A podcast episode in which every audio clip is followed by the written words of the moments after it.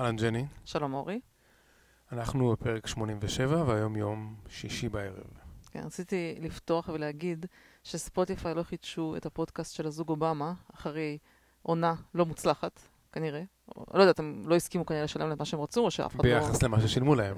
לדעתי אף אחד לא הקשיב לזה. אנחנו בטוח underpaid פה. זהו, זה מה שרציתי להגיד לך, שאנחנו בתור הבוסים של עצמנו, יכולים להחליט אם אנחנו מחדשים את העונה או לא מחדשים את העונה אחרי 100 פרקים. אמ, אז אה, אחרי 87. אני חושבת ש- חושבת שאפשר להגיד שהצלחנו יותר מהזוג אובמה, so far. אמ, חוץ מזה, במסגרת ה-small talk, ממש בקטנה, בקטנה, כן? אמ, הבן שלנו, היה לו בר מצווה השבוע.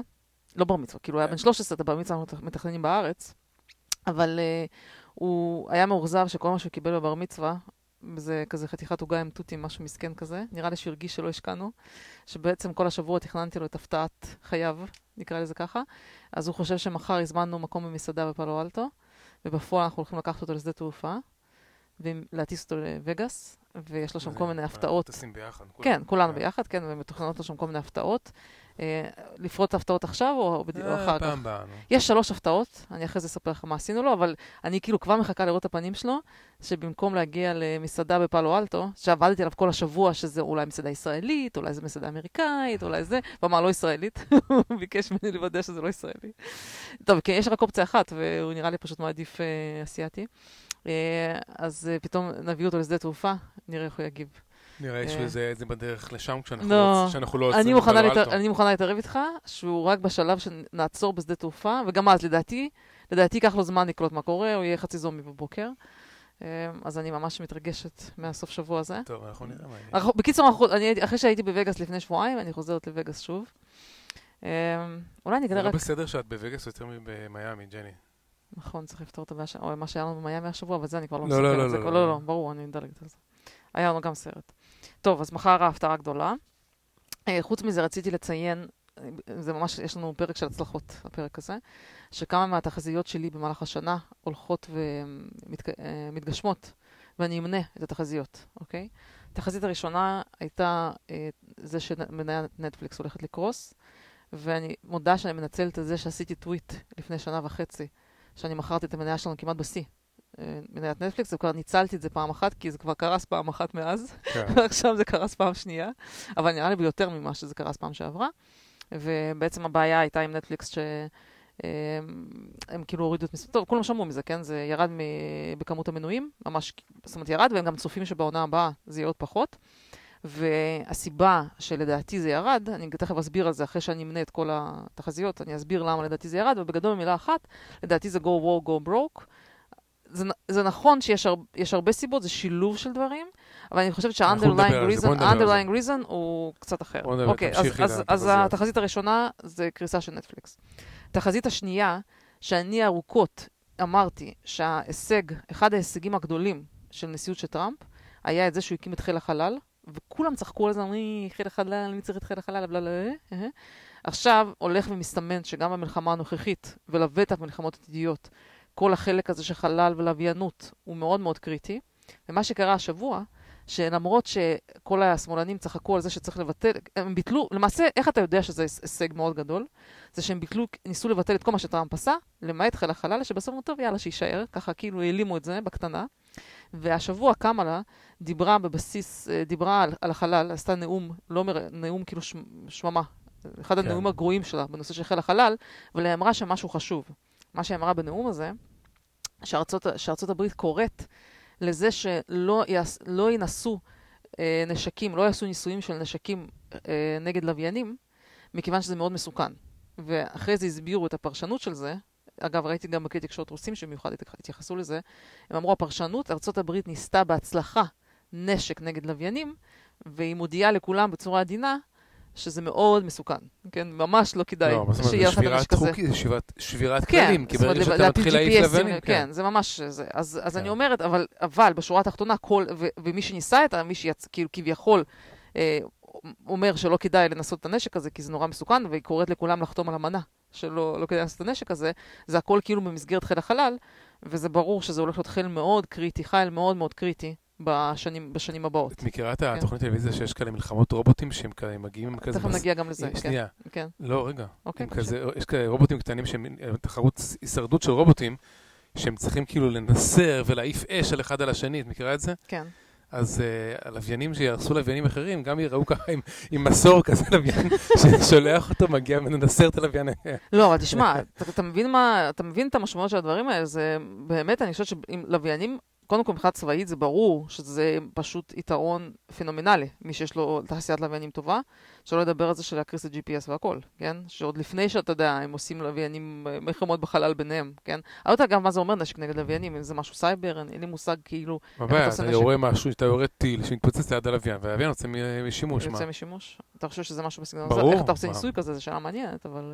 אה, מה הבעיה? אתה לא, משגר לוויין אחד ויורה טיל אחד.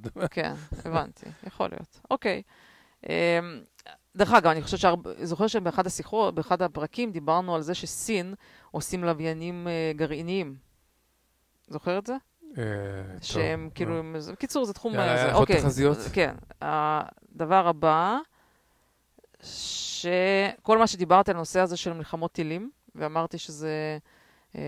שזה הולך להיות בעצם, ה, בעצם הקרב העתידי, כאילו בעצם בעקבות המלחמה בין אוקראינה לרוסיה, בעצם קלטו סופית שכל הקטע הזה של לשלוח כוחות ולראות אחד על השני, זה הם הרבה מאוד אבדות וזה לא אפקטיבי, או פחות אפקטיבי, כן?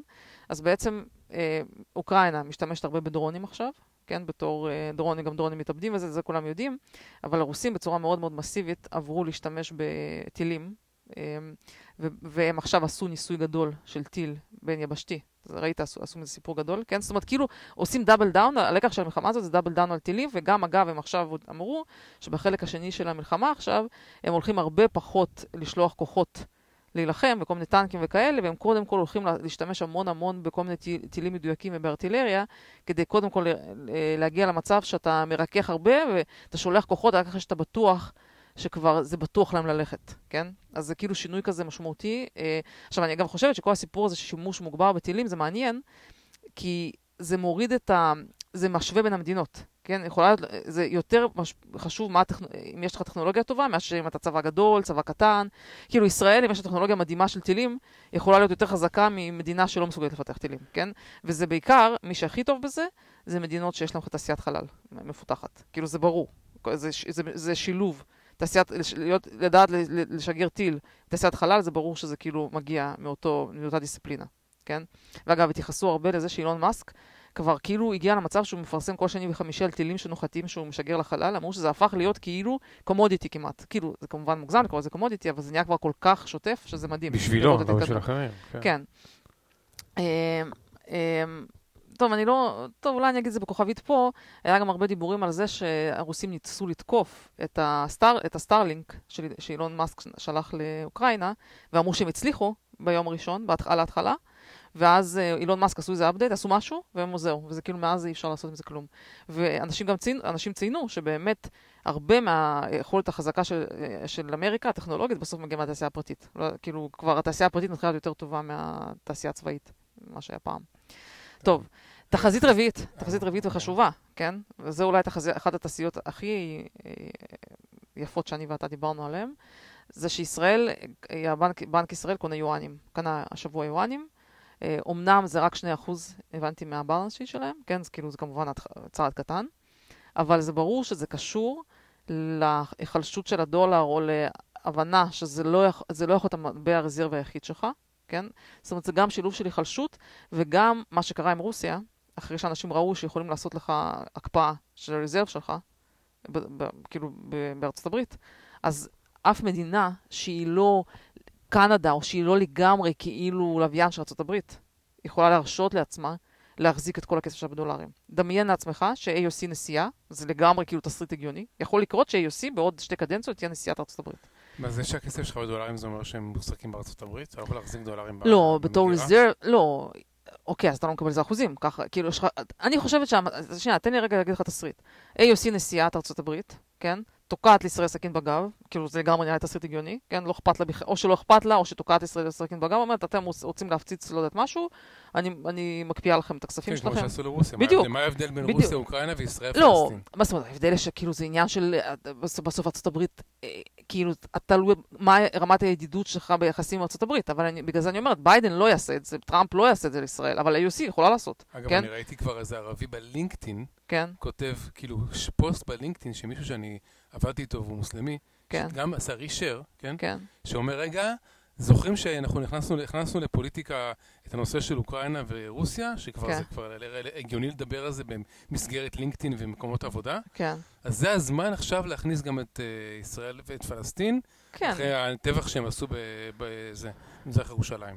היה שם טבח? טוב, אני לא מה נכנסת זה, לא לזה. חשוב, היה שם איזה דברים בהר הבית. לא עקבת על זה מספיק אחרי זה מספיק, אבל אני חוזרת רגע לזה שברור שאתה חייב לנהל סיכון. כמדינה שרוצה שיהיה לה יכולת לנהל מדיניות ריבונית, ואתה לא יכול להיות גם תחת החסדים של, של נשיא שיהיה בארצות הברית באותו רגע, שפשוט יכול להיות לך עוין, כן? כמו שסעודיה, יש להם נשיא עוין בתור ביידן, וממש לא, לא, ברמה שלא מדברים אפילו בטלפון, כאילו אין ביניהם זה, זה יכול להיות מצב שיהיה איזה יוסי כזה, כן? טוב, אז ישראל עושה בצדק, שמתחילה לעשות אה, אה, גיוון של, ה, של הבאלנס שיט שלה, וזה עוד תחזית שאמרנו שהדולר יאבד את הסטטוס שלו בתור מטבע רזרבי. טוב. וזה עכשיו, מה. עם כן, שלי? אחת. כן, מה התחזית שלך? התחזית שלי הייתה, שאני אמרתי שהדמוקרטים אה, חוששים שביידן יודיע שהוא אוי, זה מופיע לי ברשימה, 2024. אבל תגיד, זה מופיע לי ברשימה. התחזית שלי, שהסיבה, אחת הסיבות שהם קצת לחוצים, הם מנסים להגביל את החשיפה שלו לתקשורת ואת היכולת שלו להגיד דברים אה, לא כתובים, אה, זה בגלל שהם מפחדים שפתאום הוא יגיד שהוא ירוץ ב-2024.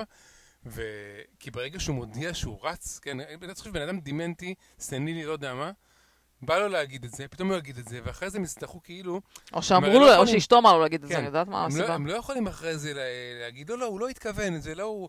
הרי, הרי זה לא הגיוני שאם נשים אחרי זה שהוא מתמודד והם, ומישהו אחר אומר, לא, לא, אנחנו נתקן את מה שהוא אמר, זה לא מה שהוא התכוון, כן? אז זה הרי לא יעבוד כמו כל שאר השטויות שהוא אומר, שמתקנים. עכשיו, מסתבר שהשבוע מה שקרה זה שבאמת יצא, יצא, יצאו ידיעות שבשיחה עם אה, ברק אובמה, אה, אז הוא אמר שהוא, כנראה, שהוא רוצה לרוץ ב-2024. יש לי על זה אייטם קצת בהמשך, אבל זה נכון. זה, טוב. זה, לא יודעת אם זה תחזית, זה הייתה התיאוריה שלך, הערכה כן. שהיא קיבלה יותר אחוזים בתור תיאוריה וגם יותר אני הגיונית. רוצה שאחרי זה תשאירי לי מקום לדבר על הלחיצת יד שלו לאוויר. יש טענה שהוא לחץ שוב, את ה- שוב יד האוויר. ראיתי שטענו. לא, אורי, זה נראה לי סתם, אה, סתם, אבל בסדר. אני יכול לנסות לדבר על זה, מה טוב? נגיע? לזה, אין בעיה. יש, יש אייטם שעוסק בביידן, בסדר? אז אתה יכול להעלות את זה. אה, אני חוזרת בחצי מילה אה, בנוס, לנושא הכלכלה, אז טוב, האמת זה גם סוג של זה, הייתה התחזית שלך, אתה כל הזמן טען שהכלכלה בקרשים והכל קורס, והבורסה היום קרסה הרבה, אין מה, אי אפשר להתעלם מזה, קרסה ב-900 נקודות. אה, מה שעצבן אותי, אבל אני לא רוצה להרחיב על זה, שיש כזה VXX, שזה כזה סוג של מדד שכביכול אמור להגן עליך מקריסה של הבורסה, לא, זה שבקושי, לא כזה עלה הרבה, לא יודעת, זה היה מעצבן, אני לא, לא התרשמתי מהמדד הזה, נראה לי שזה לא, לא רציני.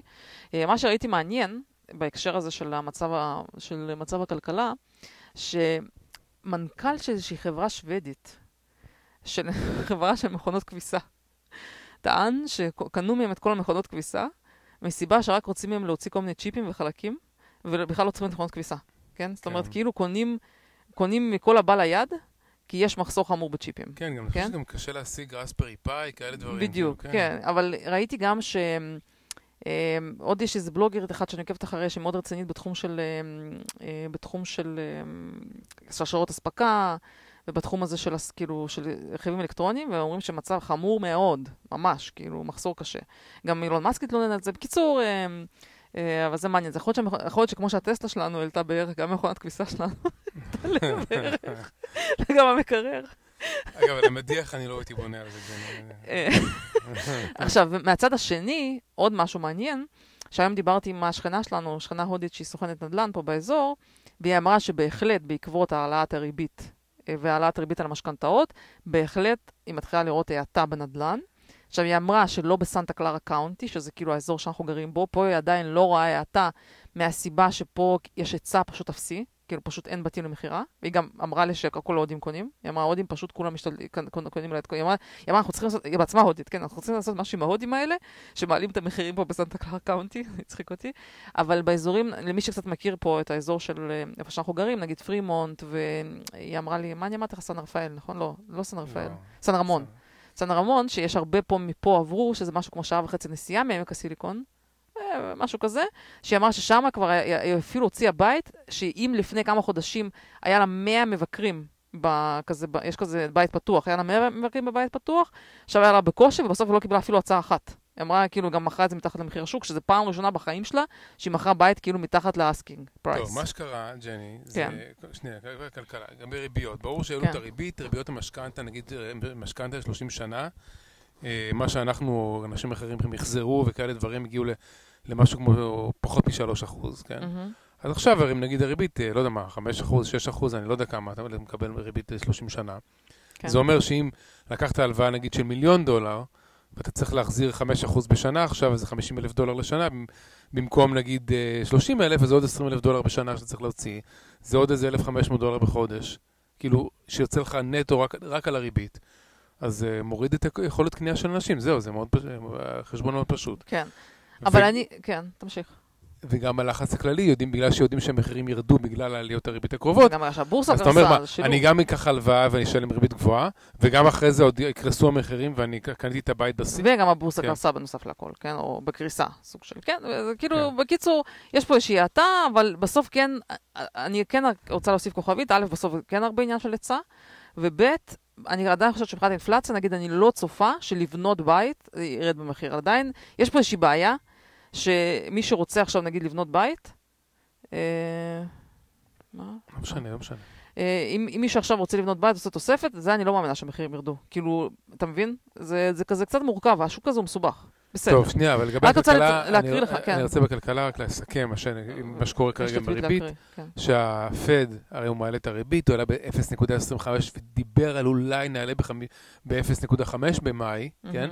ואז פתאום התחיל עכשיו להיכנס לשיחה גם המספר 0.75, כאילו מתחיל- למרות שזה כרגע לא, זה לא סביר שיקרה כנראה, אבל זה שמדברים על 0.75 זה אומר שה-0.50 הוא די בטוח, מהמם. כן?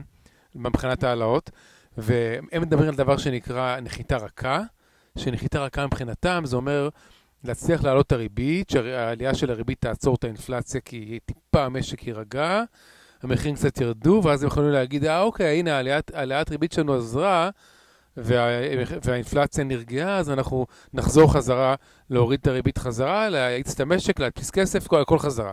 זה מבחינתם נחיתה רכה. כי יש כזאת טענה שהם סוג של אה, מכורים, הם פשוט לא באמת יודעים לתפקד במצב של ריבית נמוכה, הם- אה, ריבית גבוהה. הם לא הם הם פשוט לא לא-. הם התרגלו להדפיס כסף, הם פשוט לא מסוגלים באמת אה, לשנות אה, את הם, הגישה הם שלהם. לא יכולים מהסיבה, ש- הסיבה היא כזאת, כשהריבית גבוהה, אז הריביות של הבונד, של האגרות חוב הן גבוהות.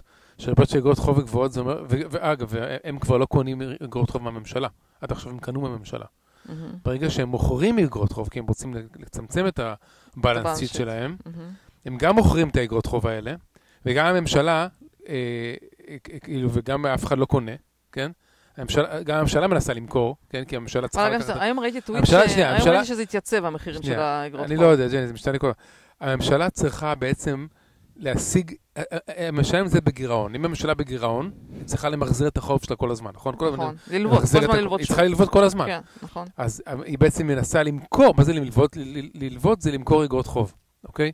היא מנסה למכור, הפד לא קונה, אז זה טבעי שהמחיר של האגרות חוב בעצם אה, ירד, כלומר, התשואות יעלו, התשואות עולות, ריבית גבוהות. בקיצור, זה...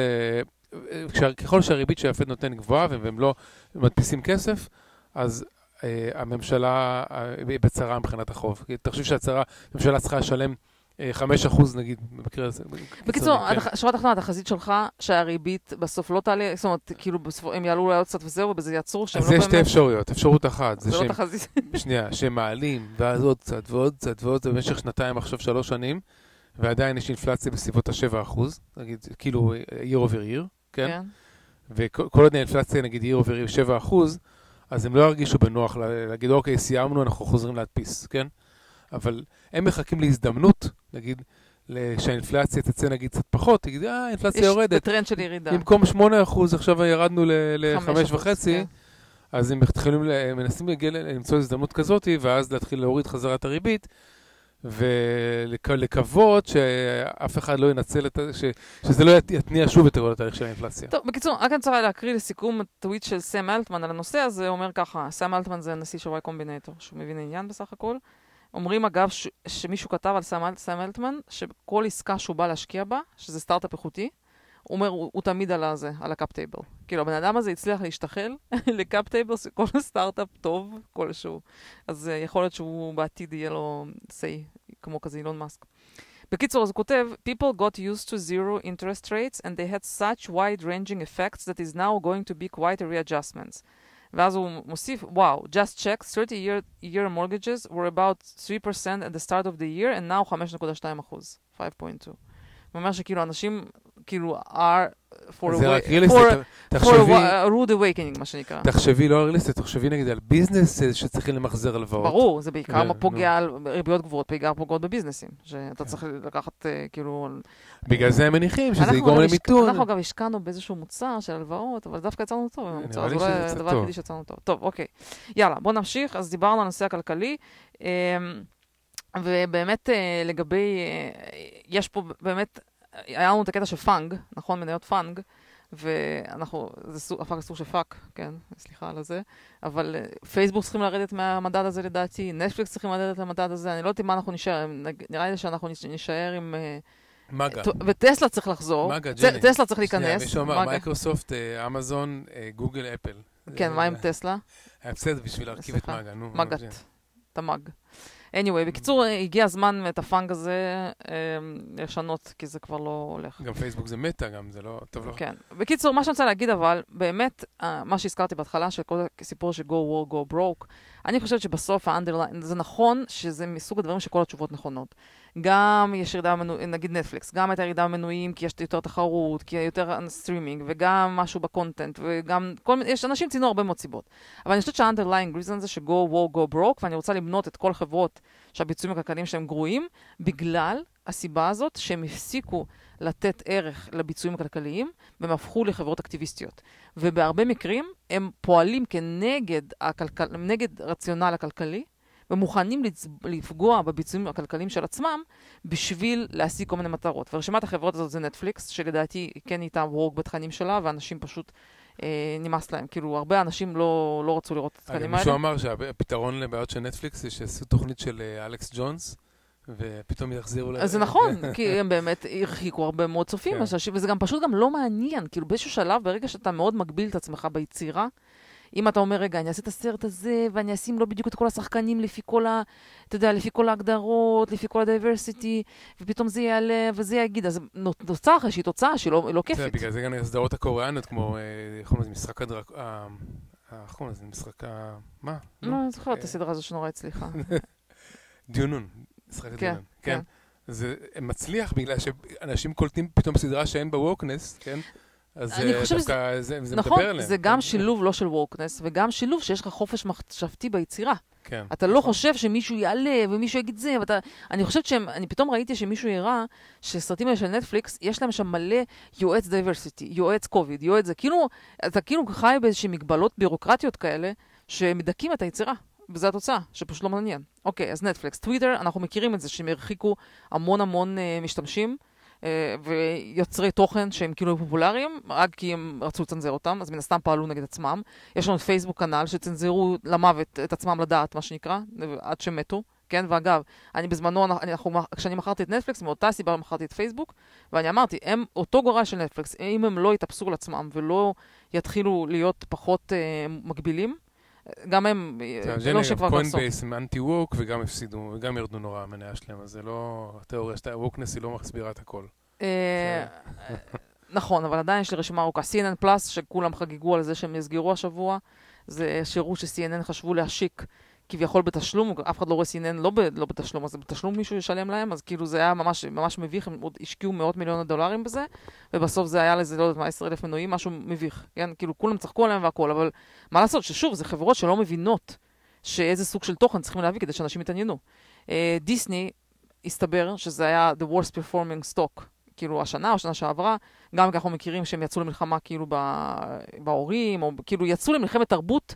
חברה שאמורה לספק תכנים לילדים, אמורה להיות בקונצנזוס, שאנשים ייהנו, ילכו לראות סרט, אני לא יודעת מה, סינדרלה וזה, פתאום הפכה להיות לחברת אקטיביסטית שמתעסקת עם וורקנס. בסדר? מה לעשות? איך אתם, איך אתם מצפים להצליח באקלים הזה? טוב, ג'ני, אני רוצה אה, להגיד. וגם אגב, גם האובמה ספוטיפיי הזה, גם זה שוב חוסר הבנה שספוטיפיי חשבו שהם ישימו איזה סלבריטי שהעיתונאים הפכו אותם לסלבריטים, אנשים ירצו להקשיב להם, אבל בפועל אנשים משעממים, אז הפודקאסט שלנו לא עניין אף אחד. זה בדיוק מאותו, מאותו סיפור. כן. לגבי נטפליקס, אה, אני שוב שמעתי את זה מסקוט אדמס, הוא אומר ככה, הוא טוען שמה שקרה זה שבגלל מה- הפנדמיק, כשהתחילה הקורונה, אז מלא אנשים נרשמו לנטפליקס, אוקיי? בשנה, שנה, שנתיים האחרונות, בגדול הם סיימו, סיימו את נטפליקס, הם סיימו לצפות בהרבה מאוד מהתכנים שכבר היו שם.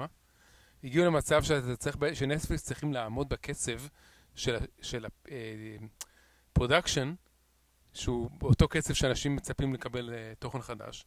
והנוסחה היא פשוט לא, היא לא, זה לא עובד. הנוסחה שאתה תשלם... העלות של יצירת העלות התוכן. של יצירת התוכן בקצב מסוים לאנשים שאוהבים אוהבים לעשות binge ואנשים קלטו גם לעשות מנוי, לעשות binge ואז לבטל אותו ואז לעבור לשירות אחר, ל-HBO, כן. לעשות binge, לעבור, אנשים עושים את זה, כן?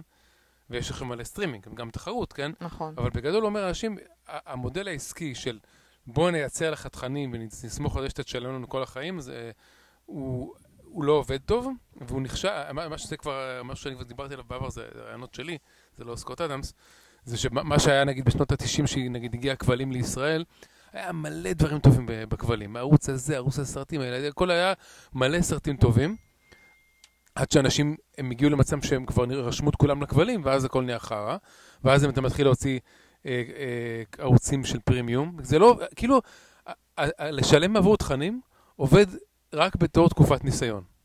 זה לאורך ההיסטוריה, אני מדבר איתך- מדבר איתך על... או שאתה צריך על למצוא, עשרות שנים. אורי, תקשיב, או שאתה צריך למצוא איזשהו מח- עלות נמוכה מאוד. כאילו שאנשים אומרים, יאללה, בשביל 2.99 אני נכון. לא אבטל. אגב, כאילו, אתה זה- צריך למצוא זה איזשהו מענה. כן. נכון, אגב, זה ריאליטי. מה, מה קרה? מה, מה בעצם ה reality television הזה הגיע? בישראל בעיקר, כן? זה הכי קל להפיק את זה, נכון. תיאורטית.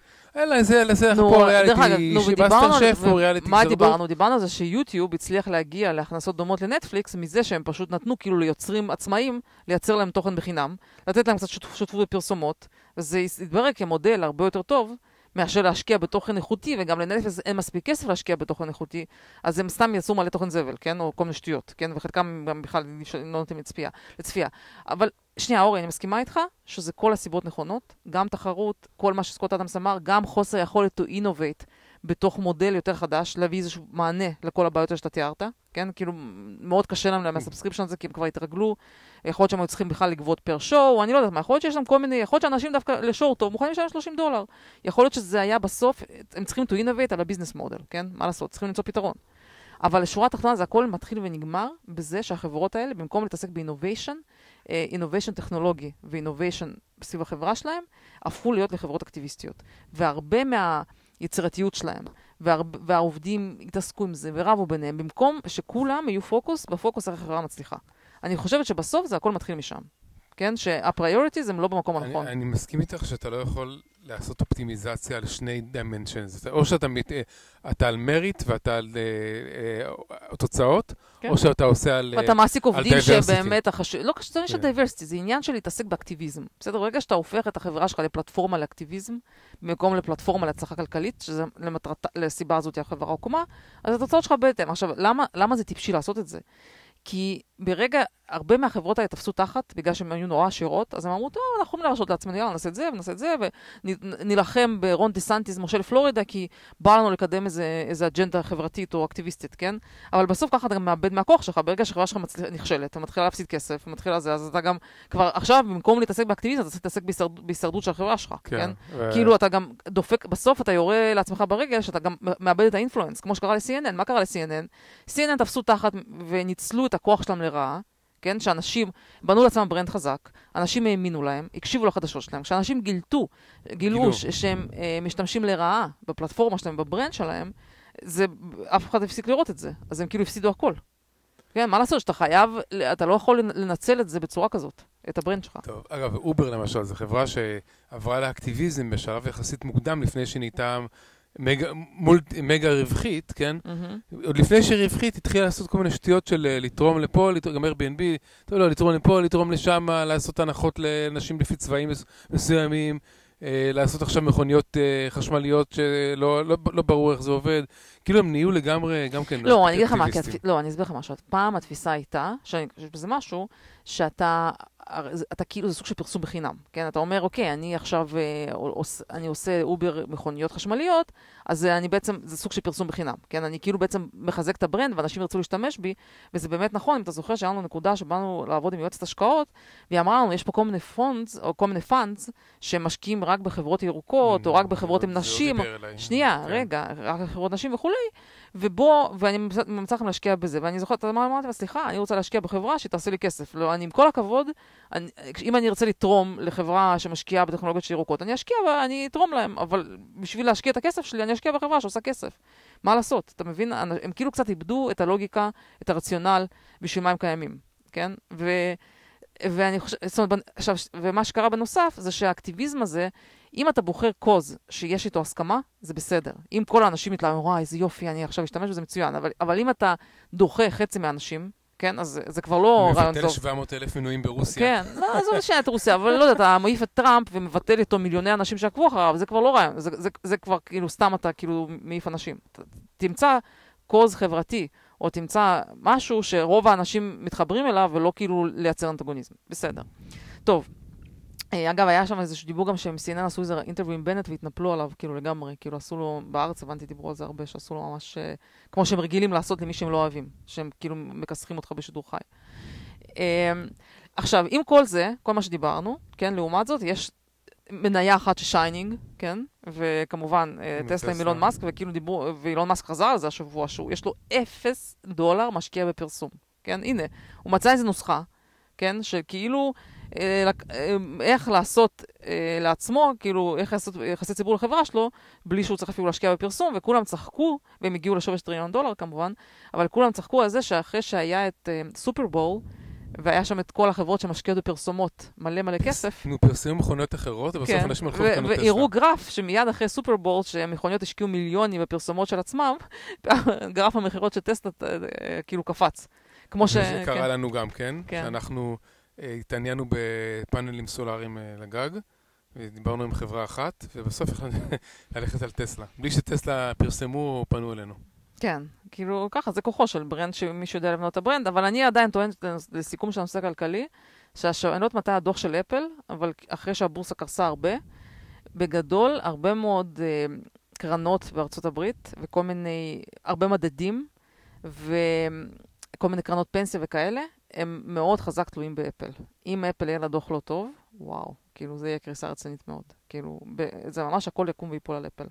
ולהגיד לך את האמת, אני לא יודעת אם יהיה להם דוח טוב. כאילו, אני לא יודעת, באמת קשה לי לדעת, כי אני חושבת שיש להם, בלי קשר לצריכה, לדרישה, היה להם לדעתי גם סוג של מחסור ברכיבים, אני לא יודעת באמת אם אפילו הצליחו לספק את הדרישה, לא יודעת. אני קצת מודאגת. אגב, אה, טוב, לגבי, בוא נדבר שנייה על מכונות אוטונומיות, יש לאפל הרי גם ניסיון, ניס, ניסיונות כנראה בתחום הזה, שזה גם אנחנו רואים את זה כל הזמן. בשכונה שלנו. לא, כן. אנחנו כל הזמן רואים בשכונה שלנו מסתובבים. והשבוע גם אה, התברר, אה, מבחינת טסלה, דיברו דיברו על אה, רוב- כן, שמייצרים כן, רובוטקסיס. זה הנושא הבא שלי, יפה. אתה ממש כבר ב-2024. קולע, זה אומר שהזרימה של הפודקאסט טובה, כי אתה קולע כן. לנושא הבא שלי.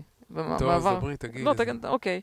לא, תגיד, אתה יכול להגיד. לא, אז קודם כל כמה דברים מעניינים. אחד, שהתברר, הולך ויותר ומתברר, אולי דיברנו על זה שבוע שעבר, שהכיוון של אה, נהיגה אוטו- אוטונומית באמצעות מצלמות וידאו ולא, זה דיברנו שבוע שעבר. כן, נכון? ולא כן. אה, זה lidars, כן. פלוס טסלה, מדברים על ה robotaxis שהולך להיות נגיד אפילו מכוניות ללא הגה וללא אה, דוושות, שבכלל מוניות לגמרי. אה, ואני חושב, וחשבתי על זה, מה זה אומר על אובר למשל, כן? אה, אני לא חושב, אני לא מאמין שטסלה ירצו לשתף פעולה עם אובר בשביל הרשת שלהם, שאנשים יזמינו robotaxi באובר ויקבלו טסלה. לדעתי זה לא יקרה. אני מסכימה איתך. לדעתי טסלה לא בכבוד שלהם לרדת לרמה הזאת. חשוב, והם- גם לא צריך, תקשיב, כן. אילון מאסק הוא הוא מינימליסט, הוא לא עושה דברים מיותרים. הוא נכון. אה, אופטימליסט, לא יודעת איך לקרוא לזה. כי הוא- נגיד ויימו, אה, אני חושב נכון. שוויימו היה להם איזושהי כוונה נגיד לשתף פעולה עם ליפט באיזשהו שלב. לא מעניין אותם, אילון מאסק אה, תקשיב, אני בכלל מצליחה להסתכל עכשיו שאילון מאסק פשוט מחזיק בכל, זה פשוט מדהים, הבן אדם הזה מחזיק בכל הכלכלה. זה משהו לא הגיוני, גם הטסלות, גם הספייסקס, כאילו כל הטכנולוגיות הכי, הכי זה, הוא פשוט, הכל, הכל יושב עליו. אתה יודע שאפילו, לא יודעת אם אנשים מכירים, אה, גם עכשיו ביטוחים הם עושים לטסלות, ויש כבר הרבה מקומות שבהם זה הביטוח, הבנתי נגיד שבטקסס הביטוח של טסלה הוא השני כאילו בוא אני מבחינת אסביר לך פופולריות. למה זה. כי- כן. כי- כי כשאתה, נגיד, נתפ- אה, יש לך נזק לאוטו, כן. עכשיו, ללכת למוסך מורשה וכל הבלגן הזה שהמוסך צריך להזמין את החלק מה- מהיצרן והחלק מגיע וכאלה דברים. אם טסלה עושים לך ביטוח, אומרים, תטפל את זה אצלנו, אוקיי? אז הם, הם, יודע, הם חותכים את כל המידלמן, את כל המוסכים ואת החלקים. אז זה מה שאני אומרת, בגלל כן. זה אני, אני, אני רואה את טסלה. אילו- מאסק אוהב לפתור בעיות בצורה אופטימלית ונימליסטית, והיום הוא התלונן, לא היום, השבוע הוא התלונן בטוויטר, שה-operation expense של טסלה גדולים גבוהים מדי. הראו שה... מעל ש- ריביאן. כן, כן, לא, לא מעל, זה היה מתחת, אבל עדיין מבחינתו זה מתחת, גבוה. זה מתחת מתחת, אבל עדיין כן. הוא לא מרוצה. כן, הוא לא... אבל יפה מאוד, כאילו. בקיצור, אה, בקיצור, אה, אין מה לעשות שהוא באמת אה, מאוד... אינפ- וגם הוא דיבר על. האופטימוס, זה שזה... זהו, אז בדיוק, אז הם אה. דיברו, היה להם, הש- הש- השבוע היה להם דוח של טסלה, שכמובן היה דוח מצוין, הוא באמת המניה היחידה שמחזיקה מעמד, והוא הזכיר שמבחינתו המוצר הכי חשוב, והכי כאילו, מבחינתו אה, הכי משנה, או לא יודעת, עולם, או הכי life changing, זה הולך להיות האופטימוס, שזה, כמו שאני מבינה, סוג של רובוט, נכון? מה זה בדיוק? אני לא... רובוט שיכול לעשות משימות של בני כן, אדם. כן, יש, יש כאילו כבר משתמשים בזה במפעלים, כאילו זה במצב יותר מתקדם ממה שאנשים היו רוצים, ממה שאנשים אולי מדמיינים. מה שאני לא מצליחה להבין, אם אופטימוס זה מוצר נפרד, או שהוא חלק, מ... או שהוא חלק מטסלה. יש לי רעיון, אפשר לשים את האופטימוס הזה שיהיה נהג במכוניות שהן רגילות. יכול להיות שזה הרעיון. זה בדיוק, זה בדיוק איך, זה בדיוק איך שאנשים שלא מבינים בטכנולוגיה, זה בדיוק הרעיון הכי טוב להגיד למה את זה. למה צריך רובוט טקסים? אפשר לשים רובוט בתוך טקסי. כן. אמ, אז, אז אנחנו תמיד מביאים חדשות של אילון מאסק, אה, אז אני רוצה להגיד פה עוד אה, ככה משהו... בטוויטר יש לנו הרבה... לא, כן, כן, גם, אבל יש פה כמה, כמה דברים, זה הכל מתחבר. קודם כל, היה לו היום ציטוט איקוני, שלדעתי, יש הרבה דברים שהוא התכוון בו, בדברים האלה, אבל מה שהוא אמר, The barbarians are at the gate. כן? נו, כן. עכשיו, קודם כל זה. ספר, נכון? זה איזשהו... לא, נו, הוא מתכוון להגיד שאנשים שמנסים להשתל- להשתלט על טוויטר עכשיו, כאילו הוא והחבר'ה שלו שהם מגבים אותו, הם אה. כבר דופקים על הדלת של אה, זה אני לא בטוחה. לא? אופציה אחת. לא, לדעתי הוא פשוט cryptic, יש הרבה פרשנויות. אני חושבת כן. שאופציה אחת, יכול להיות שמה שאתה אומר, וכאילו מישהו הגיב לו savage, כאילו שהוא, כאילו savage, כן. אבל אני חושבת שגם לדעתי, היה לו בעבר התבטאויות על זה שהעולם בגדול הוא אנטי-טכנולוגיה. יש עכשיו הרבה דיבורים שבמיוחד, אה, עוד פעם, נכנס ל woke, הם ממשיכים לעשות לא נזקים לעולם. רגע, אפשר להגיד רגע כן. שנייה מילה? בסדר, יכול להיות. זה. יכול להיות, שאתה צודק, אבל שאם אם כאילו הטובים לא ידחפו progress, לא ידחפו קדמה, ולא נסקוד אותם עולם, זה בעצם, כי כל הזמן מנסים להילחם בך. אנשים, יש אנשים שנוח להם שהדברים יהיו כמו שהם. כן, אבל at the gate זה שיש מבצר, ומישהו מנסה להיכנס אני למבצר. מרגישה ש barbarians at the gate, זה במובן הזה שכאילו כוחות האופל באים מכל הכיוונים וצריך אה, לעמוד נגדם. לדעתי במובן הוא הזה גם מלחמה עם רוסיה לדעתי הוא- לדעתי. הברברי בקטע הזה, הוא שהוא- שהוא כי הוא? הטרול, הוא משחק אותה, אני משוגע. אני בא להשתלט על טוויטר, אני בדלת. טוב, אז בוא, אוקיי, אז יכול להיות. אז בוא נדבר... הוא אמר גם, היה לו טוויט של, שהוא הראה את הנוסחה של התנגדות חשמלית, של כן, resistance הוא אמר חשמלי. שהתנגדות היא futile. futile. futile. resistance is futile. אה. מה זה פלוטיל? מה זה פוטיל? לא יודעת. אז שזה גם משפט מפורסם, resistance is futile, בסדר? כאילו לא כדאי להתנגד. ש... כן, שזה לא יעזור, שום דבר לא יעזור, אתם מתנגדים סתם, אתם נלחמים בתחנות רוח, אז אני כן? רוצה להקריא לך באמת טוויט שמישהו כתב, זה דווקא בהקשר הזה, דווקא טוויט נחמד, אם אני אמצא את זה, תן לי דקה, כי זה מעניין. אה, אה, אה. קודם כל, the importance of, אני- תוך כדי שאני מדלגת, אני מוצאת עוד דברים, the importance of Optimus will become obvious in the upcoming years, אני מתכוונת לרובוט. Optimus will ultimately be worth more than the car business, more than FSD, אילון מאסק. זה מה שהוא אמר ב... ויש תמונה של האופטימוס הזה, שנראה קצת מפחיד.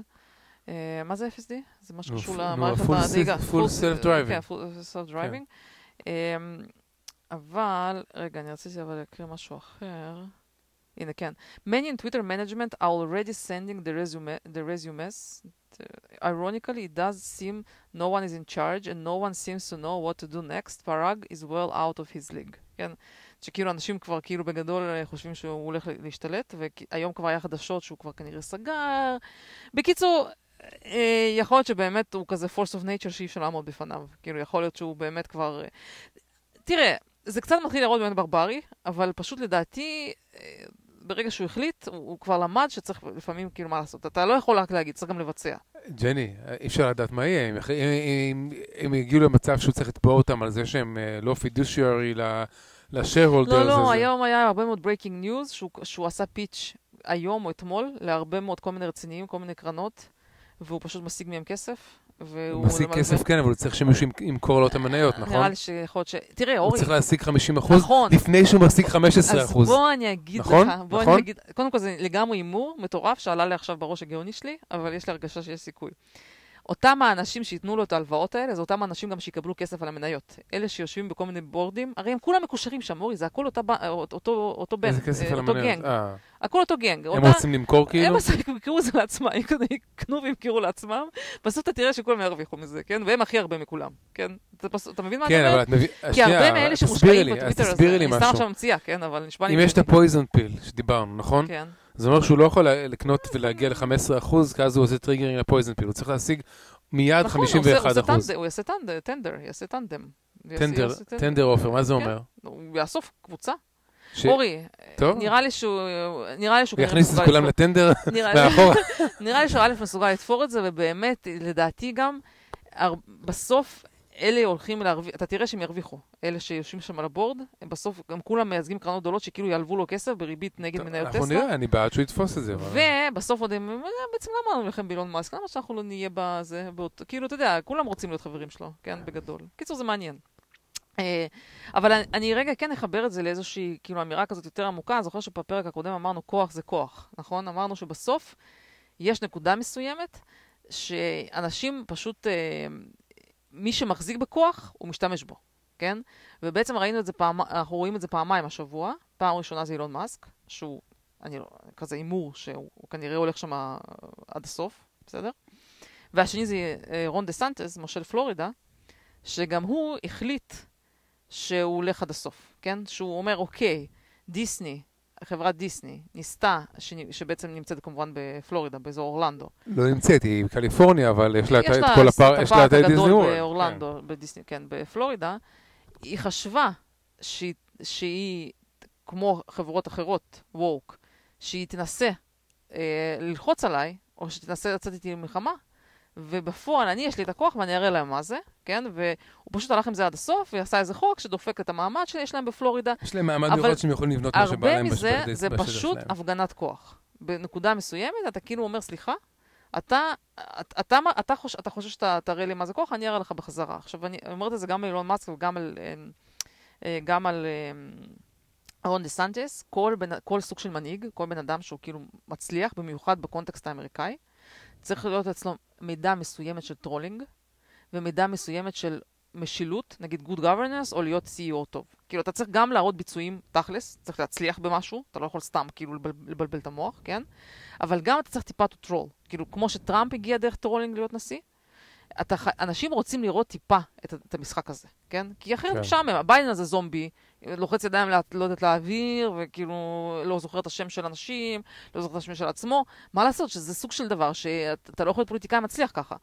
והרון דה סנטיס הזה, השבוע פשוט הדגים איך להיות פוליטיקאי מצליח, שאתה עושה אגב, balance. וגם עם טוויטר, כן. רון דה סנטיס אמר נכון? שפלורידה מחזיקה באמצעות כל מיני אה, החזקות שלה, גם כן פנסיות, מניות כל של מיני טוויטר. פנסיות של עובדים. גם, וכל מיני גם דברים. מניות של טוויטר, ומבחינתו, ה board לא מוכר את טוויטר לאילון במחיר גבוה, אז אה, הוא פוגע הוא ב fiduciary כן. דיוטי שלו מבחינת ל shareholders, והוא כן. גם מתכוון לתבוע. כן, עכשיו, מה, שרון דה סנטיס עושה, הוא כאילו בועט בחיה פצועה. הוא מזהה חולשה. הוא אומר, סליחה, אני מנצל את זה, ה base שלו אוהב את זה. אנשים אוהבים טיפה את המשחקי כוח האלה, לפחות אנשים מסוימים, לא כולם, כן? כן, ו- מה שסקוט אה, אדמס אומר, שהוא כן. הוא מרים כסף מהרצפה. כל פעם שיש משהו שפשוט קל, פשוט היחידי שעושה את זה. עכשיו- הוא הגאון היחידי, שיש לא, משהו קל של לא, לעשות. מה הוא זה עושה. גאון? זה, זה פוליטיקאי שמבין איך עובד המשחק של הפוליטיקה, שאתה חייב טיפה... והוא גם לא מושחת. וגם- בדיוק, אז לא, אני אומרת שאצלו זה שילוב של גם ביצועים שהוא גם מבצע בפועל, בן אדם delivers ברמת העבודה שלו כמושל, אבל גם עושה רמה מסוימת של טרולינג כדי כאילו להיות פוליטיקאי מעניין, שאנשים באמת אומרים, טוב, וואלה, זה רציני. אני... ובסופו של דבר, אם מתישהו יגיע להיות נשיא, לא יודעת, זה יהיה מצחיק שבסוף ירוץ מול AOC, מתישהו יגיע להיות נשיא, אנשים מרגישים שיש שם בן אדם שהוא כאילו הולך עד הסוף. כן, לפעמים, אחת הסיבות שאולי בסוף ייכנעו לאילון מאסק, זה שאילון מאסק כאילו מסמן להם, חבר'ה, אני כאילו, אתם רוצים לצאת למלחמה בי, תדעו שאני אני פה full, אני כאילו הולך בכל הכוח. אני לא הולך למצמץ. ולפעמים אתה פשוט לא רוצה אה, להילחם במישהו שלא הולך למצמץ. כן, אתה אומר, בשביל מה אני צריך לעשות כל המלחמה הזאת, עדיף אני כבר אצטרף איתו. טוב, בוא נראה איך זה ייגמר. לגבי הלחיצת יד של ביידן, אני רוצה להגיד את הפרשנות שלי. אבל זה עוד לא הגענו לביידן, עוד לא הגענו. אבל כמה מזה נגיע, יש לנו יש לנו יש שעה. כמה דקות. בואי תכף אני צריך להתחיל כן, לנהוג, רק בואי שתדעי. נדבר קצת המלחמה עם רוסיה, אה, וזה יהיה המעבר לביידן. טוב? תעשי את זה זריז, נו. כן, אז אה, אה, היה עכשיו את הסיפור הזה של מריופול, שככה תמונה שדיברו עליה הרבה בטוויטר, שגם נחרטה לי קצת, כן? שבעצם אה, הראו שם. הראו שם, אה, יש ויכוח, האם מריופול, אין לי כוח אפילו להיכנס לזה, אה, אם מריופול שחררה, אם זה שיש יש, אה, לוחמים של עזוב מוקפים שם בעזוב סטל הזה במפעל, האם זה נחשב שזה שוחרר או לא שוחרר, זה פחות מעניין, אבל הראו קבוצה גדולה של צ'צ'נים, מצטלמת, הם אומרים אללה אכבר, עם, הדגל הצ'צ'ני שלהם, על רקע של, לא זוכרת, אה, על רקע איזשהו איקוני כזה של מריופול, כן? ואנשים אמרו, תראו ה, איך, ההיסטוריה, איך ההיסטוריה מתגלגלת. העיר מריופול זה הייתה אחת הערים האיקוניות של, שהיוונים הקימו אותה, של כאילו של קריסטיאניטי. זו עיר מאוד חשובה ב, בתרבות הנוצרית, כן? כן. ושבסוף לוחמים צ'צ'נים טוענים שהם שחררו אותה, כי יש ויכוח, אתה יודע, אלה אמרו ששחררו, אלה אמור, אמורים כבשו, כן? שחררו אותה כאילו במרכאות, עם קריאות של אללה אכבר, אה, אה, עכשיו ב-2022. כאילו, איך הטוויסט של ההיסטוריה כאילו מסתובב. עכשיו, למה, עכשיו, אני חייבת להגיד שאני ראיתי את התמונה הזאת, באמת, אני כאילו, הייתי באמת בשוק מהתמונה הזאת, כי באמת אני יודעת שמריופול זה עיר מאוד מאוד אייקונית בנצרות. יש לה משמעות גדולה, כי זה הכנסייה האורתודוקסית של יוון. והתמונה הזאת, שראיתי אותה, אני הייתי בשוק. כאילו, מה, מהאפקט שלה. לפחות טוב, עליי. בינתיים הרדמת אותי קצת. עכשיו. מה שאני רוצה להגיד, שהסיבה שאנחנו רואים את ההמשך הדפוק הזה של, ה... של המלחמה, שנייה, בבקשה, סליחה. Uh, הסיבה שאנחנו רואים את, ה... את ההיסטוריה לגמרי כאילו יוצאת משליטה, כן? כאילו, ההדגמה הזאת הייתה להגיד שההיסטוריה יצאה משליטה, זה שבגדול אין מבוגר אחראי, כן? האירופה לא רבים ביניהם, אלה רבים ביניהם, כולם רבים ביניהם, והם פעם היה איזה דמות אחת שקמה ואמרה, אוקיי, מספיק עם זה, עכשיו אין את הדמות הזאת. עכשיו, היחיד שמשמיע קולות של שפיות, זה מצחיק שהגענו למצב שהיחיד שמשמיע קולות של שפיות זה טראמפ, שפעם, שהוא אמר, הוא כתב, כתב לפני כמה ימים, הוא לא מבין מה קורה ברוסיה ואוקראינה. איך יכול להיות שאין שם שום משא ומתן ואין הסכם? אנשים ממשיכים להרוג אחד את השני. כאילו, זה קול שפוי יחיד שאומר, "מס- מה זה מספיק עם זה? שמישהו יקום ויטפל בזה, איך יכול להיות שהם, כאילו, ממש- זה, אף אחד לא קם ולא כאילו מושיב אותם, אומר, זהו, עכשיו זה נגמר. אנחנו ב-2022, אנחנו לא ברברים, אנחנו לא הורגים אחד את השני, ובכמויות של עשרות אלפי אנשים. זה פשוט לא הגיוני להמשיך ככה, והורסים את הערים. ומי שבאמריקה מדבר נגד המלחמה, כמו טולסי גברד, אז קוראים לה בוגדת, traitor. לא, אבל טראמפ זה, זה פשוט הזוי שזה נהיה הקול של השפיות. כמו שהיה הקול של השפיות אז עם גרמניה, שאמרנו, תקשיבו, אתם תמשיכו לא לדאוג לעצמכם, תמשיכו לא לעשות אה, אנרגיה, כולם צחקו, בסוף יצא שהדברים שם, עכשיו מה עוד קול של השפיות שלנו? אתה יודע שהשופטת שטראמפ מינה, היא זאת שעכשיו העיפה את מנדט מסכות, נכון? במטוסים, אוקיי? כן. כאילו זה פשוט כמה שאנשים אומרים טראמפ, זה תסתכל, כל, כל המהלכים השפויים שקורים, זה בסוף ב- ליצן מזה, מ... איך זה נקרא התוכנית שהוא היה בה, שהוא הנחה אותה? Apprentice. ליצ... ליצן מה Apprentice, כן? זה הבן אדם השפוי, והאנשים השפויים יושבים ומעודדים מלחמה כמו ביידן, או לא עושים כלום, או מסתובבים כמו זומבים, או לוחצים ידיים לאוויר.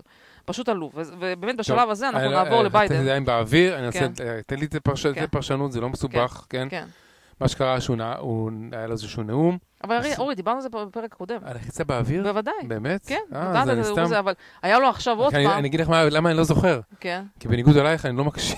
אני לא מקשיב לפודקאסט אחרי שאני- לא, אני זוכרת ש... כן. אחרי שאני כבר, אנחנו מקליטים, אני אומר לעצמי, "למה שאני אקשיב לא, לעצמי? פשוט היה לו, חשבתי שאתה מדבר על הלחיצה השנייה, כי הוא לחץ היום פעם שנייה את היד. אה, גם לא- היה- לו היום עוד אוקיי. פעם שנייה, שזה אוקיי. גם היה נראה לי חצי חתוך אוקיי. מבוים. אז אני. משחררת אותך מה... טוב, אוקיי. משחררת אותך מהסבל ירדתי שלך. מזה, בסדר, אוקיי, אז, אוקיי. אז אוקיי, אז אה, באמת, אבל הנקודה המעניינת לדבר על זה, זה באמת האם ביידן ירוץ, מחדש, ואתה כבר אמרת את התיאוריה, שבסופו של דבר אה, אה, אומרים, אוקיי, אה, שאולי באמת מנסים למנוע ממנו עכשיו לרוץ, ועם כל הסיפור של, של לפטופ של הבן שלו, מאיימים עליו כאילו מהלפטופ של הבן שלו, פלוס אה, אה, זה שהרייטינג שלו נמוך, כן? זה כאילו בשביל למנוע ממנו לרוץ, וזו תיאוריה די טובה. אבל בעצם השאלה שעולה, אנשים אומרים, אוקיי, אם לא, לא הוא, אז מי?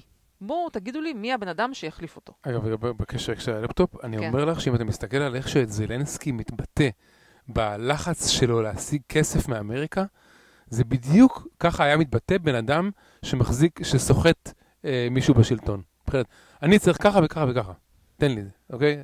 כאילו, לגמרי, מה- מחזיקים מידע על ביידן לדעתי. אני, אני לא יודעת, אני כן שמתי לב שהרוסים לדעתי חצי בצחוק, חצי לא בצחוק, אומרים זלנסקי, מתי כבר תשחרר את מה שיש על... ב-" כאילו, כל הזמן כאילו צוחקים על זה, כן? אני לא יודעת. נו, אני, הוא לא ישחרר, ככה הוא מקבל עוד ועוד דברים, הוא מקבל עוד כסף. אבל מה שאני רוצה להמשיך להגיד לך, כולם שאלו מי בעצם, אם לא הוא, אז מי. אז היה שם כל מיני אנשים, אז הטענה הראשונה הייתה שאין bench, שאחת הבעיות של הדמוקרטים, שאין להם שום bench, לא, יש להם ניוסם. קלובושאר, ש- כן, אבל אמרו, זה הכל אנשים ש... זה לא, זה לא מספיק, כן? זה לא דמויות שהן דמויות, נגיד דה סנטיס, זה דמות שאנשים כאילו מתלהבים ממנו, כן? אין שם אף אחד שאומרים, טוב, אז בסדר, יכול זה להיות אולי... שיציעו מישהו, רגע, מה, נו, שנייה, אוקיי. תן לי להגיד. כן. אז טענה ראשונה, שיש כרגע בעיה שאין bench. יש את ברני, כן? יופי. בוא, אפילו מחזירים את השם שלו מהבוידם, כן? אז, אז מישהו שמבין עניין, הכתב אמר, תקשיבו, אתם חיים בסרט, אין בכלל אופציה שזה לא יהיה קמאלה. המפלגה הדמוקרטית, עם כל ה virtue signaling שלך, לא יכולה להרשות לעצמה להזיז אותה הצידה. האישה השחורה הראשונה שהייתה vice president, אין בכלל אופציה. הם, הם כאילו שבויים בתוך ה virtue signal של עצמם, שהם לא מסוגלים להגיד את המשפט שהיא לא טובה. אבל לא הם- מסוגלים. כל כך שונאים אותה גם בפנים. לא, נכון, אה, יש לה אפילו רייטינג נמוך אפילו בקליפורניה, אנשים, אבל אומרים שעדיין, בגלל שהם שבויים ב virtue signaling, ויש להם את החוסר יכולת להיות אותנטי ולהגיד את האמת, אה, להודות. סטייסי אברמס גם יכולה... כן, אבל אומרים שהם לא יכולים, בגלל שהייתה vice president, הם לא מסוגלים, זה מה שהוא הסביר, בן אדם הוא דמוקרט, כן, הוא הסביר, הוא הוא מאוד... גרוע, שים גרוע. כן, אני אוקיי. בחגורה. הבן אדם הוא דמוקרט, והוא הסביר שאנשים לא מבינים שאין שום סיכוי שזה לא תהיה היא, והיא תפסיד גם, כן? אמרו שזה די ברור, שכאילו הסיכוי שהיא לא תפסיד, סיכוי מאוד נמוך, כן? אז, אז זה לגבי... אה, גם לא אה, אכפת להם שהיא תפסיד, כי הם יודעים שהם יפסידו בכל מקרה, אז לפחות שהיא תיקח את האשמה על ההפסד הזה, ולא הם. אבל, לא, וגם אז יגידו, כמובן, זה גם יעזור לקדם את הנרטיב שהסיבה שלו נבחרה כאישה, וכי יש גזענות, וזה כאילו, אתה יודע, זה כאילו, היא- היא- במקום פשוט לצאת מה... פלו, הם כאילו בנו לעצמם נרטיב, הם ממשיכים לס, לשכנע את עצמם שהנרטיב הוא נכון, במקום רגע להגיד, לשאול את עצמם, אולי פשוט היא לא, אולי פשוט נמצא מישהו שהוא יותר, יותר טוב בזה, לדעתי ניוסם מלך. למרות לא שהוא יודעת. גרוע ב... הם. הצליחו לצבוע אותו בתדמית שלו בצורה חיובית, ב- אם אתה מקשיב לתקשורת המיינסטרים. אורי, יש לו בעיה של איך שהוא מתקשר החיוך המפגר הזה שלו, אני לא לא יודע, יודעת. לדעתי הוא... אה, לא יודעת, יכול להיות, אבל יהיה להם בעיה להזיז אותה, אני אומרת לך. אני, אלא אם כן, היא, כאילו איכשהו ישכנעו אותה שהיא, שהיא תחליט שהיא בעצמה לא רצה, אבל גם איזה תירוץ יהיה לזה, לא יודעת. זה מה שהם טוענים. בסדר, אה, כמה, עוד ממש כמה דברים קטנים לגמרי. אה, למה אתה נוסע באדום, אימא'לה? זה אדום מהבהב. oh my god. זה כמו stop sign, מה את רוצה? טוב. הנה, תראו, אנחנו יעילים פה, אנחנו מקליטים את הפודקאסט באוטו. אה, טוב, אני אקריא את זה שנייה, אבל היה הרבה, יחסית הרבה מאוד אה, דיבורים. אה, שנייה, חייבת משהו קטן אחר. אה, בזמן שאילון מאסק אה, מנסה להציל את העולם, אנרגיה ירוקה והכול, מסתבר שיש לנו לוחם נגד אנרגיה ירוקה. נחש, מי יכול להיות, מי בעצם... אילון ש- מאסק? לא, אילון מאסק הוא דווקא טוב. אוקיי. מישהו שעושה shorting. יש, יש, הסתבר שיש דמות ש, אה, שהתברר, זה סוג של שמועה, והשמועה שהגיעה מקלקניס ומכל מיני דמויות מוכרות בטוויטר שהם כאילו רציניים, שהם לא היו מפיצים סתם פייק ניוז, לדעתי, כן. כן. שיש דמות מוכרת בעולם האנרגיה אנרגיה הירוקה ותרומה לעולם, שעשתה shorting למניות של טסלה בכמות גדולה. נו, מי? מי זה הדמות הזאת? לא יודע. ביל גייטס. אה, אז עכשיו הוא הסתובב בטוויטר כל היום. זה שהוא עשה שורט טסלה זה לא אומר שהוא... אה, אה, אורי, אם אתה, חשוב לך cause מסוים, אתה רוצה לנסות לדפוק את המניה של החברה היחידה שבאמת מקדמת את הנושא של אנרגיות ירוקות מכל כיוון, תעשה לי טובה, צריך להיות לך, דווקא זה אתה חייב לעשות איזה שורט, כן? אז תעשה שורט לדעתי למניות ביל אחרות. גייטס יכול להיות שהוא מודע לבעיות אספקה, והוא חשב שבגלל השרשרות אספקה, כל היצרניות... יש עניין, כל האנשים האלה העשירים, חלק מהסיפור שלהם שהם בקטע ערכי, מוכן, לא לא יודע. מחפשים להרוויח את אבל הדולר זה האחרון לא אומר שהוא בקטע נגד ערכי. אנרגיה ירוקה, זה שהוא ברור עשה ש- שורט. ברור שזה קצת צחוק- בצחוק, כן. אבל זה מוציא אותו דפוק, מה לעשות, שיש לך עמדה, שיש לך עמדת שורט גדולה, גדולה, ענקית, נגד טסלה, אז uh, זה מוציא אותך דפוק, כמו שהכרם טס במטוסים פרטיים לכנסים של uh, climate change. ג'ני זה סתם הימור כלכלי כנראה לא כזה חכם מבחינתו בדיעבד, אבל אה, זה לא אומר שום דבר על ה- על העמדה שלו נגד קליינט. טוב, מה שרציתי להגיד אבל סיפור, אה, סיפור יחסית גדול אה, בטוויטר שמסתובב, זה הילדה שהיה לה 1550 פסיכומטרי, שאני חושבת שזה, לא יודע, זה תספרי, ספרי את קרוב הסיפור. לאיזה אה, 800. תספרי מההתחלה בצורה מדויקת. אוקיי, כתבה על ילדה, כן. נערה, שהגיעה לביצועים אקדמיים מאוד מאוד גבוהים, עם פסיכומטרי כמעט הכי גבוה שאפשר, לא יודעת, נראה לי קרוב ל-800, ו... אה, איך זה נקרא? ממוצע בגרויות מאוד מאוד גבוה, גם כן משהו את המקסימום, משהו בסגנון, לא יודע אם מקסימום, אבל כאילו קרוב למקסימום. ובנוסף, יש פה בארצות הברית כזה קטע שאתה מגיש לאוניברסיטאות, אתה צריך גם להראות שעשית אקסטרה, כאילו, אקטיביטיז שהם לא קשורים לק- לקטע האקדמי. אז היא בעצם, מה שהיא עשתה, היא, היא התנדבה, או כאילו ניהלה משהו, את החוג דרמה בבית ספר שלהם, או את, הזה, את ההצגות, והיא כתבה 30 הצגות, כתבה וביימה 30 הצגות, כן? שזה, צריך להבין שבארצות הברית ההצגות האלה זה מאוד רציני. כאילו, הבן שלנו השתתף בתור שחקן באחת ההצגות, וזה ממש, הם מתאמנים על זה זה. ברמה מאוד גבוהה. זה ברמה כן. מאוד גבוהה, כאילו, ברמה של תיאטרון רציני, אם אתה זה. והיא הגישה מישהי שהיא כאילו סופר מוצלחת מכל בחינה אפשרית, הגישה לכל האוניברסיטאות ה-Ivy League, שכמובן הייתה אמורה להתקבל, ופלוס ל-UC's, שזה ה-Public University של קליפורניה, והיא לא התקבלה לשום דבר, כן? וזה כאילו shocking, שכאילו, אז מי כן, כאילו, שאומרים, רגע, אז מי כן התקבל? מתקבל? אם בן אדם, כאילו, הכי טוב מכל בחינה אפשרית לא התקבל, אז מי כן? אה, ואז כמובן זה נותח, והטענה הייתה שהסיבה שלא התקבלה כי היא לבנה.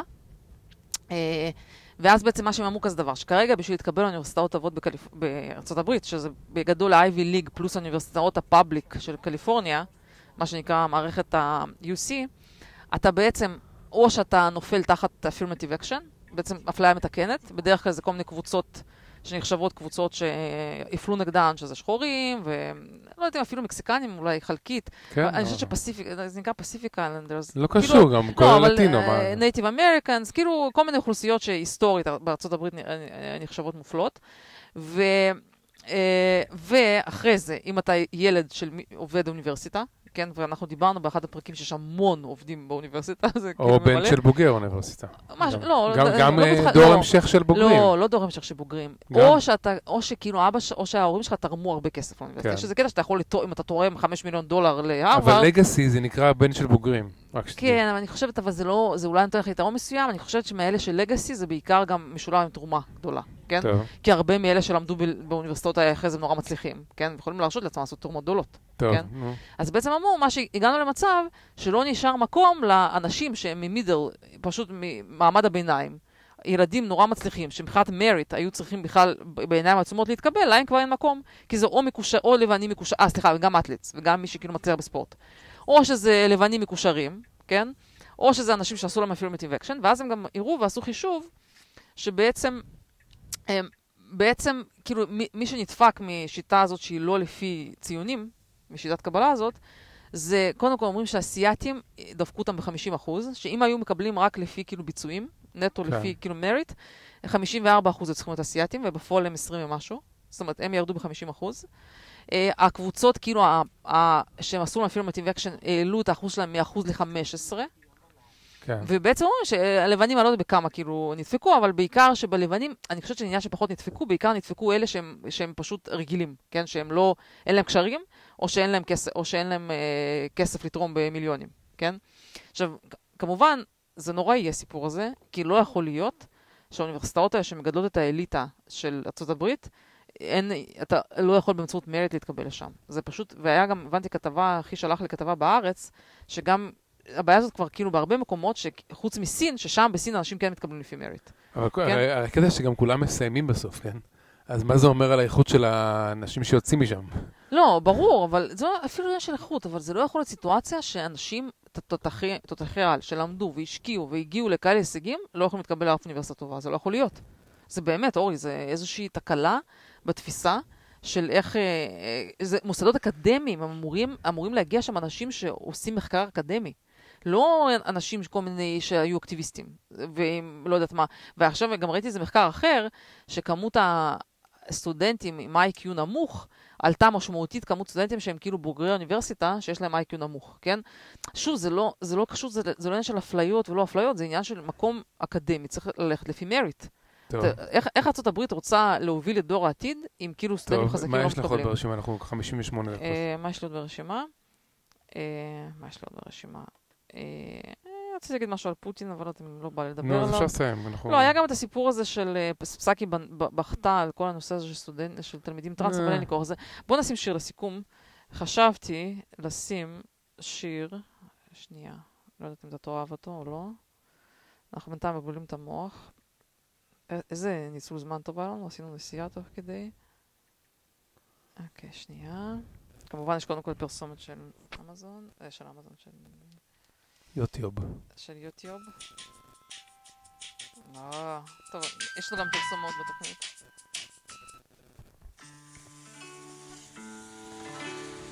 Love me tender, love me sweet, נאחל אה, בהצלחה לאילון made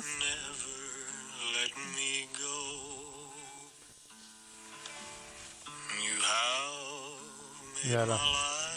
יאללה. יאללה, ביי. נדווח לכם מההפתעה. ביי.